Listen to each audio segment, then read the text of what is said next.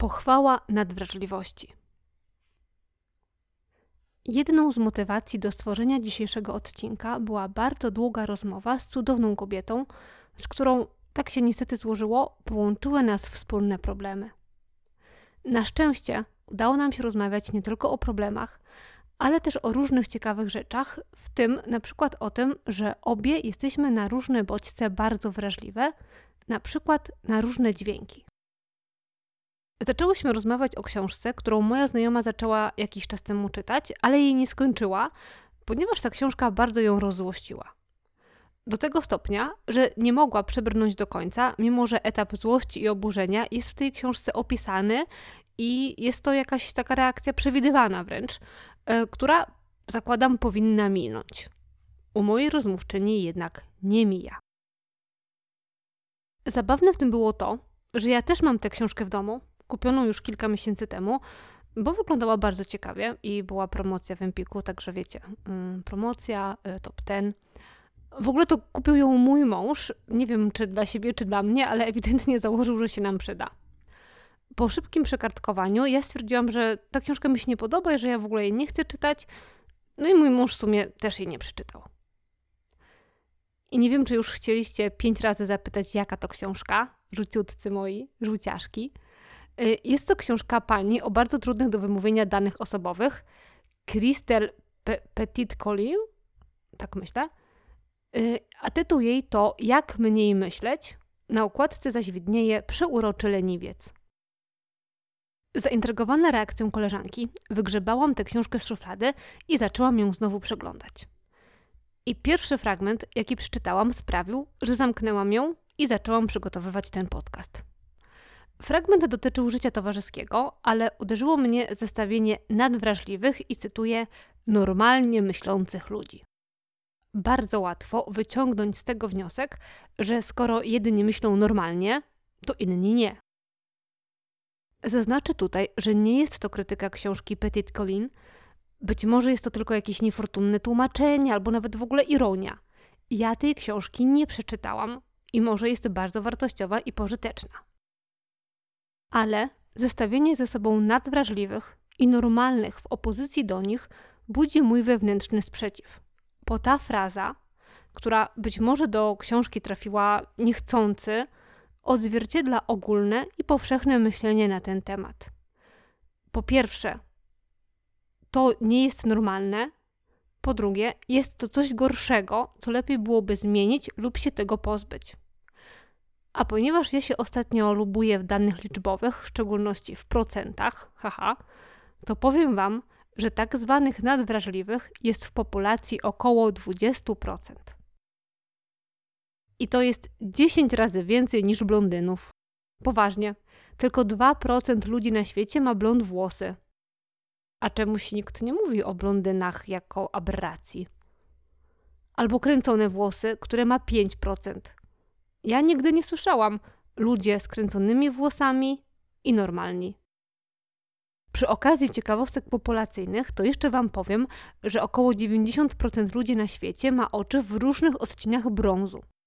Następnie 7% ludzi na świecie to osoby z niebieskimi oczami, szare oczy ma zaledwie 2% populacji, a tylko 1% ma oczy zielone. Czyli mamy 90% ludzi z normalnym kolorem oczu i innych. Mogę Wam też powiedzieć, że około 17% Polaków uprawia sport kilka razy w tygodniu. I co? Nienormalni, nie?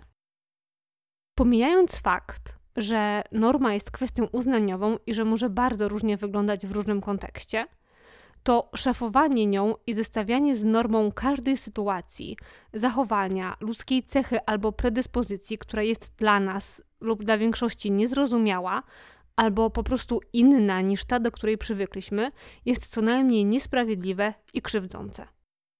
Głośno jest niestety ostatnio znowu o rasizmie i problemach ludzi o czarnym kolorze skóry. U podłoża rasizmu leży to samo założenie. Przekonanie o wyższości jakiejś cechy nad inną. Ja nie chcę się tutaj nad tym rozwodzić, bo musiałabym też sięgnąć do kwestii politycznych, a postanowiłam sobie, że ten podcast będzie apolityczny i bardzo chciałabym się tego postanowienia trzymać. Problem rasizmu poza tym ma znacznie większą skalę i jest głębszy niż ten, o którym ja chcę dzisiaj powiedzieć. I fajnie też byłoby o tym usłyszeć z ust kogoś, kto się tym problemem zajmuje, albo osoby, która tego w jakiś sposób doświadczyła. Ja zupełnie nie czuję się upoważniona do mówienia o rasizmie. Wrócę zatem do tematu nadwrażliwości, która mimo panujących powszechnie przekonań nie jest nienormalna. Co najważniejsze, a o czym chyba nie każdy wie, nadwrażliwość emocjonalna jest wrodzona, a nie nabyta. Rodzimy się tacy, z taką bazą genetyczną i nie da się tego zmienić. Już łatwiej z tym kolorem włosów, zawsze można się przyfarbować, a przy dzisiejszym potencjale medycznym może i kolor oczu lub skóry będzie można zmienić. W każdym razie silna reakcja na bodźce lub silne odbieranie bodźców, bo wcale nie musimy okazywać jakichś gwałtownych reakcji, jest zapisana w naszym systemie nerwowym i nie mamy na to wpływu. Skądinąd jednak musimy sobie uświadomić, że skoro nadwrażliwych jest 20%, to 80% nie jest i też nie rozumie w ogóle nadwrażliwości. Z tego względu też łatwo jest ją tym samym lekceważyć, ironizować na jej temat, nazywać przesadzaniem, użalaniem się nad sobą albo po prostu uważać za słabość. Chciałabym zatem nieco więcej o nadwrażliwości dzisiaj opowiedzieć, dla tych, co nie wiedzą jak to jest i dla tych, co wiedzą aż za dobrze. Nie będę dzisiaj też oryginalna, bo znowu zacznę od samego słowa nadwrażliwość, które moim zdaniem wcale nie ma negatywnych konotacji, tylko my sami mu takie negatywne znaczenie przypisaliśmy. To jest nad, a nie do. My mamy czegoś więcej. Chociaż wiadomo, więcej niekoniecznie musi znaczyć lepiej. Funkcjonują jeszcze dwie nazwy. Ludzie wysoko wrażliwi lub ludzie z nadwydajnością mentalną. Z jednej strony ta nadwydajność mnie przekonuje, bo fajnie oddaje to, co się w głowie dzieje. Jeszcze dla mnie wiadomo, 150% normy na starcie to jest super, ale nadwydajność mentalna jednak trochę mnie odpycha. To nie jest moim zdaniem dobra nazwa. Wysoka wrażliwość brzmi znacznie lepiej. Nie wiem, jak wy to czujecie. A jak to wygląda w praktyce? Nadwrażliwcy odbierają więcej bodźców, różnych sygnałów i informacji z otaczającego ich świata lub i odbierają je o wiele bardziej intensywnie. Mieliście kiedyś wrażenie, że dostrzegacie, zauważacie, odczuwacie czy słyszycie więcej niż inni ludzie? Silniej też odczuwacie stres oraz inne trudności. Czy cały czas zachowujecie czujność? Zawsze jesteście trochę jakby w pogotowiu? Witam w klubie. Wysokość składki członkowskiej zostanie podana na zakończenie programu. Ludzie bardzo wrażliwi nieustannie analizują i przetwarzają informacje. Mój mózg pracuje zawsze na wysokich obrotach, może dlatego jestem szczupła, chociaż dużo jem. Mój mózg pochłania ogromne ilości energii. Posłużę się tutaj terminologią komputerową i powiem mój interfejs, który widzicie jak pracuje, je, rozmawia z wami, to tylko jedna część procesów, które zachodzą w moim mózgu. Druga część odbiera i przetwarza wszystko, co dzieje się wokół i czego właśnie 80% ludzi nie zauważa. Na przykład, prowadząc z wami ożywioną dyskusję w pubie czy przy piwie na kontrowersyjny temat, kątem oka i ucha rejestruję, że barman wygląda na zdenerwowanego i zastanawiam się, czy są jakieś problemy z zamówieniami, czy on po prostu ma zły dzień. Pani 3 stoliki dalej tylko udaje, a przynajmniej tak dla mnie wygląda, że jest zadowolona z tego, co mówią do niej koleżanki, ale jej ton i drobne gesty wskazują na coś innego. Grupie po lewej kończy się piwo i nie wiem, czy będą jeszcze zamawiać, czy już się jednak zbierać do domu. Ktoś przechodzi koło mnie do toalety, więc rejestruję wygląd tej osoby i delikatny podmuch powietrza. Jeden z moich współrozmówców przysłowie może mrugnął o 0,01 sekundy za długo, czyżby miał jakieś lęki z tym związane. Inny za to dokładnie mi się przegląda i chyba chce wiedzieć, co tak naprawdę myślę, więc się uśmiecham. I to wszystko odbywa się symultanicznie. Żebyście nie myśleli, że ja błądzę gdzieś myślami i nie do końca biorę udział w tej dyskusji przy stole. Skądże? ta bardziej świadoma część mnie jest w pełni skupiona na rozmowie i ona jest na pierwszym planie. Reszta przepływa przez moje zwoje mózgowe niemal niezauważenie dla mnie samej. Jednak z zasobów tego rejestru pobocznego mniej lub bardziej świadomie czasem korzystam.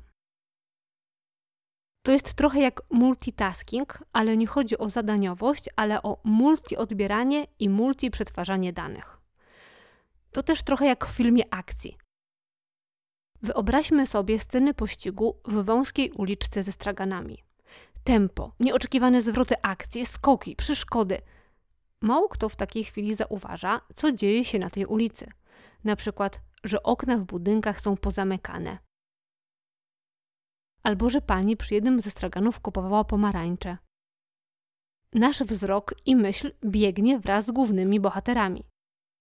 Wysoko wrażliwa osoba także podąża za głównym wątkiem, ale przy okazji rejestruje też to dalekie tło. Ktoś wchodzi do pokoju, do jakiegoś nowego miejsca i zauważa zwykle znajdujące się tam osoby, meble, oświetlenie. Osoba wysoko wrażliwa od razu zarejestruje atmosferę. Często jakieś pozawerbalne sygnały, które powiedzą, czy ta atmosfera jest życzliwa, czy napięta, jakie jest nastawienie poszczególnych osób do tego spotkania. Na podstawie tych sygnałów spróbuje też w myślach przewidzieć zachowanie innych. Zwróci uwagę na zapach powietrza, na ułożenie poczęstunku na stole i na przykład na tej podstawie stwierdzi, że gospodarz spotkania może mieć takie, a nie inne cechy. To też trochę jak z procesorem komputera. Mamy jakiś proces, nazwijmy go wiodący, na przykład teraz piszę maila do cioci Krysi z Krynicy i pisanie tego maila jest aktualnie głównym procesem odbywającym się na komputerze. Ale jednocześnie są jakieś procesy w tle. Ściągam jakieś pliki z chmury, leci muzyka ze Spotify'a, antywirus skanuje dysk i to nie przeszkadza w wykonywaniu tego głównego procesu, ale gdzieś tam się cały czas też odbywa. Problemy zaczynają się wtedy, kiedy nasz mózg, procesor się przegrzewa i dosłownie zalewają nas informacje z zewnątrz i myśli. To może nas przytłoczyć, przygnieść, wywołać impulsywne reakcje, złość, płacz czy nawet fizyczny ból. Weźmy taką nadwrażliwość na zapachy. Do autobusu wsiada mocno wyperfumowana kobieta. Większość osób czuje ten zapach. I większości to nie przeszkadza. Niektórym trochę. Dla osoby wysoko wrażliwej taka sytuacja może być wręcz nie do wytrzymania. Może ją zemdlić, może ją od tego zapachu rozboleć głowa, w ogóle musi wysiąść koniecznie na najbliższym przystanku z tego autobusu, bo nie jest w stanie tego wytrzymać. Podobnie z nadwrażliwością na światło, kolory, smaki czy dźwięki. Ja jestem nadwrażliwa na niektóre specyficzne dźwięki. Na przykład dźwięk pisania markerem po papierze. Część z Was w ogóle tego dźwięku nie zauważa, albo ledwo co go słyszy, albo nawet nie zdaje sobie sprawy, że taki dźwięk istnieje. A ja mam wrażenie, że ten dźwięk po prostu mnie boli. W jakiś magiczny sposób dotyka każdej komórki mojego ciała, kulę się, zakrywam uszy i napinam. Podobnie widelec po talerzu. Chyba jest sporo ludzi, którzy tego dźwięku nie lubią, bo on po prostu nie należy do przyjemnych. Ale ja mam ochotę zacząć krzyczeć i przyznaję, że czasem zdarza mi się krzyknąć nie, albo przestań. I mam wrażenie, że bolą mnie od tego dziąsła i zęby. I muszę przestać o tym mówić, bo już na samą myśl zaczynam odczuwać pewien dyskomfort. Przykładów nadwrażliwości zmysłowej można mnożyć wiele. Czy mieliście w szkole lub przedszkolu kolegę lub koleżankę, której zawsze coś przeszkadzało, a to metka na swetrze gryzła, a to spódnica zawadzała, a to w bucie coś zawsze obcierało, tak? To witam i pozdrawiam wysoką wrażliwość na dotyk. Aż strach zapraszać do domów gości osoby, które są szczególnie wrażliwe na smaki, bo najdrobniejsze potknięcie kulinarne zostanie przez nie zauważone. Niektórym może dokuczać nawet konsystencja i nie przełkną rozgotowanego makaronu.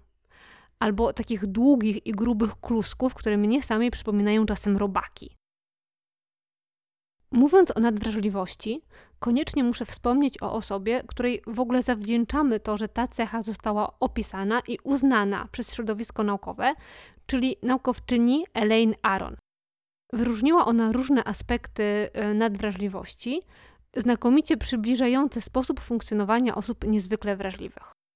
Oprócz wyczulenia na wszelkiego rodzaju subtelności zmysłowe i emocjonalne, takie jak ton głosu, zmiana szamponu do włosów, a co się z tym wiąże ich zapachu, ustawienie książek na półce, nadwrażliwców charakteryzuje też opisane przez Aron głębokie przetwarzanie, które wiąże się często z przyjmowaniem pozycji obserwatora. Na zewnątrz to może być widoczne dzięki umiejętności zapamiętywania jakichś bardzo skomplikowanych i ledwie usłyszalnych fraz, zadziwiająco szybkiego łączenia różnych faktów i odnoszenia nowych danych do wcześniejszej wiedzy i doświadczeń, a także przez jakąś taką uważność na innych ludzi i sumienność w działaniu. Ponadto nadwrażliwcy mają ogromną tendencję do przebodźcowania. Czasami ilość przyjętych i przetworzonych przez nas sygnałów ze świata jest tak duża, że po prostu się wyłączamy. Bach, czarny ekran. Czasem jednak mały dodatkowy stresor przepełnia przysłowiową czarę goryczy, przewody się przepalają i pękamy.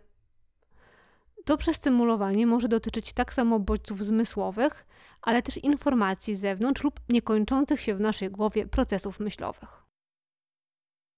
Co się też właściwie z tym wszystkim już powiedzianym wiąże, to reaktywność emocjonalna i bardzo silna empatia. Nie dość, że doświadczamy wielu intensywnych emocji, to jeszcze jesteśmy trochę jak emocjonalne gąbki. Wchłaniamy często niewypowiedziane uczucia współtowarzyszy. Na przykład, słysząc głębokie westchnienie osoby siedzącej obok, odczuwamy jej niezadowolenie, zniechęcenie czy zdenerwowanie. A jeżeli taka bardzo wrażliwa osoba jest jeszcze do tego bardzo inteligentna, no to moi drodzy, to już jest takie kombo nie do przebicia. A czasami i trudne do przeżycia. No co ja mogę powiedzieć?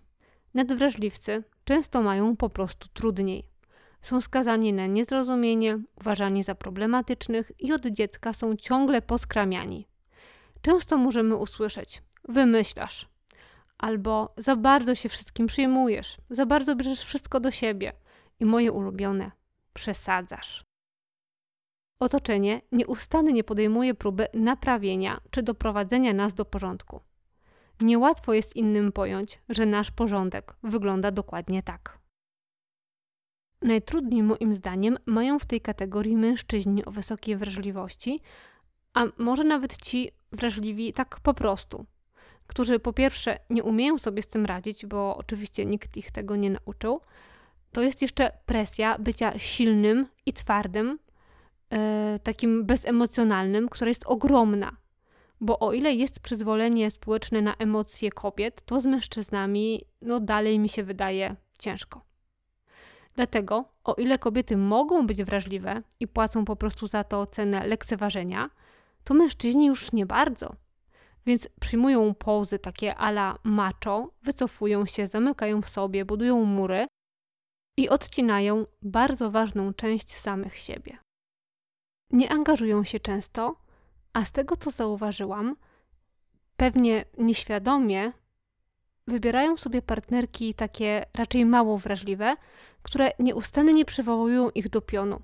Ignorują ich wrażliwość i wspierają tylko te cechy, które od wrażliwości są jak najdalsze. I o ile ze względów czysto pragmatycznych to ma sens, o tyle w kontekście udanego i spełnionego życia już może niekoniecznie. Możemy chodzić całe życie w za ciasnych butach. Po pewnym czasie noga się do tego przyzwyczai. Ale czy to właśnie o to w życiu chodzi? Chyba w XXI wieku właśnie za bardzo poszliśmy w stronę pragmatyzmu, skuteczności i wymiernego, najlepiej przy pomocy jakiejś waluty sukcesu, oraz kompetencji takich związanych z fachową wiedzą. Oczywiście mam świadomość, że bez fachowej wiedzy ani rusz, ale też mam wrażenie, że ostatnio coraz więcej się mówi o tak zwanych kompetencjach miękkich, czyli o kompetencjach emocjonalnych. Na niektórych stanowiskach lub w branżach może mieć to nawet większe znaczenie niż wąska, ale intratna specjalizacja. I wydaje mi się, że przyszedł najwyższy czas, aby tę cechę, jaką jest wysoka wrażliwość, odczarować i przekonać się, jak wielki jest w niej potencjał. Tylko nadwrażliwiec może zostać prawdziwym mistrzem kuchni lub koneserem wina i po jednym łyku stwierdzić, czy winogrona na to wino rosły na północy czy na południu Alzacji. Oczywiście wymaga to wielu lat praktyki i wiedzy z zakresu, ale bez odpowiednich predyspozycji zostanie mistrzem w takiej kategorii może się nigdy nie powieść. Ludzie obdarzeni wysoką wrażliwością często szybciej się uczą i mają większą wiedzę o otaczającym świecie, no bo przecież dostrzegają więcej jakichś odcieni i różne subtelne różnice.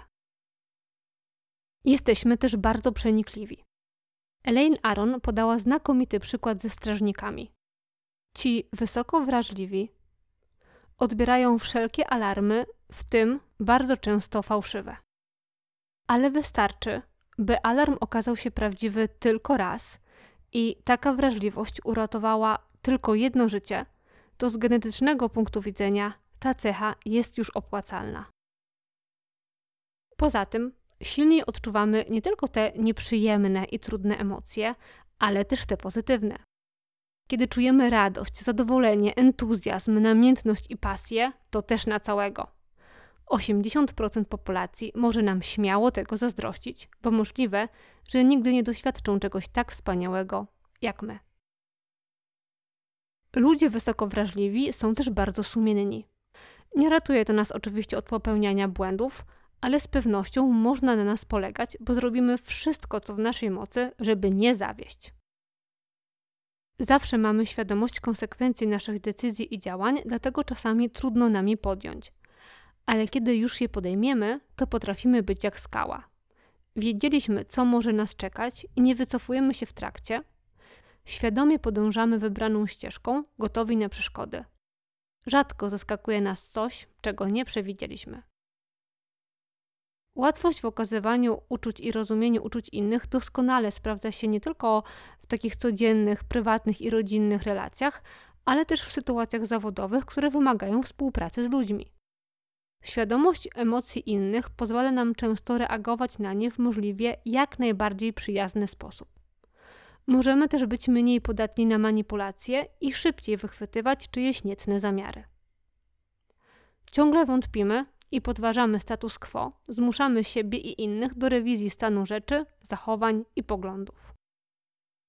Ludzie wysoko wrażliwi są zazwyczaj niezwykle kreatywni, mają świetną intuicję. Potrzeba tworzenia jest w nas bardzo silna. Tam, gdzie liczy się wyobraźnia i indywidualne podejście, możemy nie mieć sobie równych, a błyskotliwe poczucie humoru pomaga nam zyskać sympatię niektórych osób. Coś, co mnie osobiście bardzo się podoba i co uważam za cenne, to wrażliwość na piękno. Nie tylko świat natury, ale też sztuka mogą być czasem niczym lek. Zdarza się, że jakaś piosenka może mnie dotknąć do tego stopnia, że mam łzy w oczach, a jakiś obraz sprawia, że przyspiesza mi się tętno, a usta same otwierają w zachwycie i radości. Mam na imię Karolina i też jestem nadwrażliwa. W sprzyjających, spokojnych, bezpiecznych i komfortowych dla mnie warunkach jestem w stanie zminimalizować i wyciszyć niektóre procesy mojego mózgu, tak aby nie przeszkadzały, nie prowadziły do przegrzania i negatywnych tego konsekwencji. 80% ludzkości może nam, osobom wysoko wrażliwym, w tym pomóc. Odwdzięczymy się z nawiązką. A to był 8 odcinek podcastu Nie do powiedzenia, nie do pomyślenia, będący pochwałą nadwrażliwości.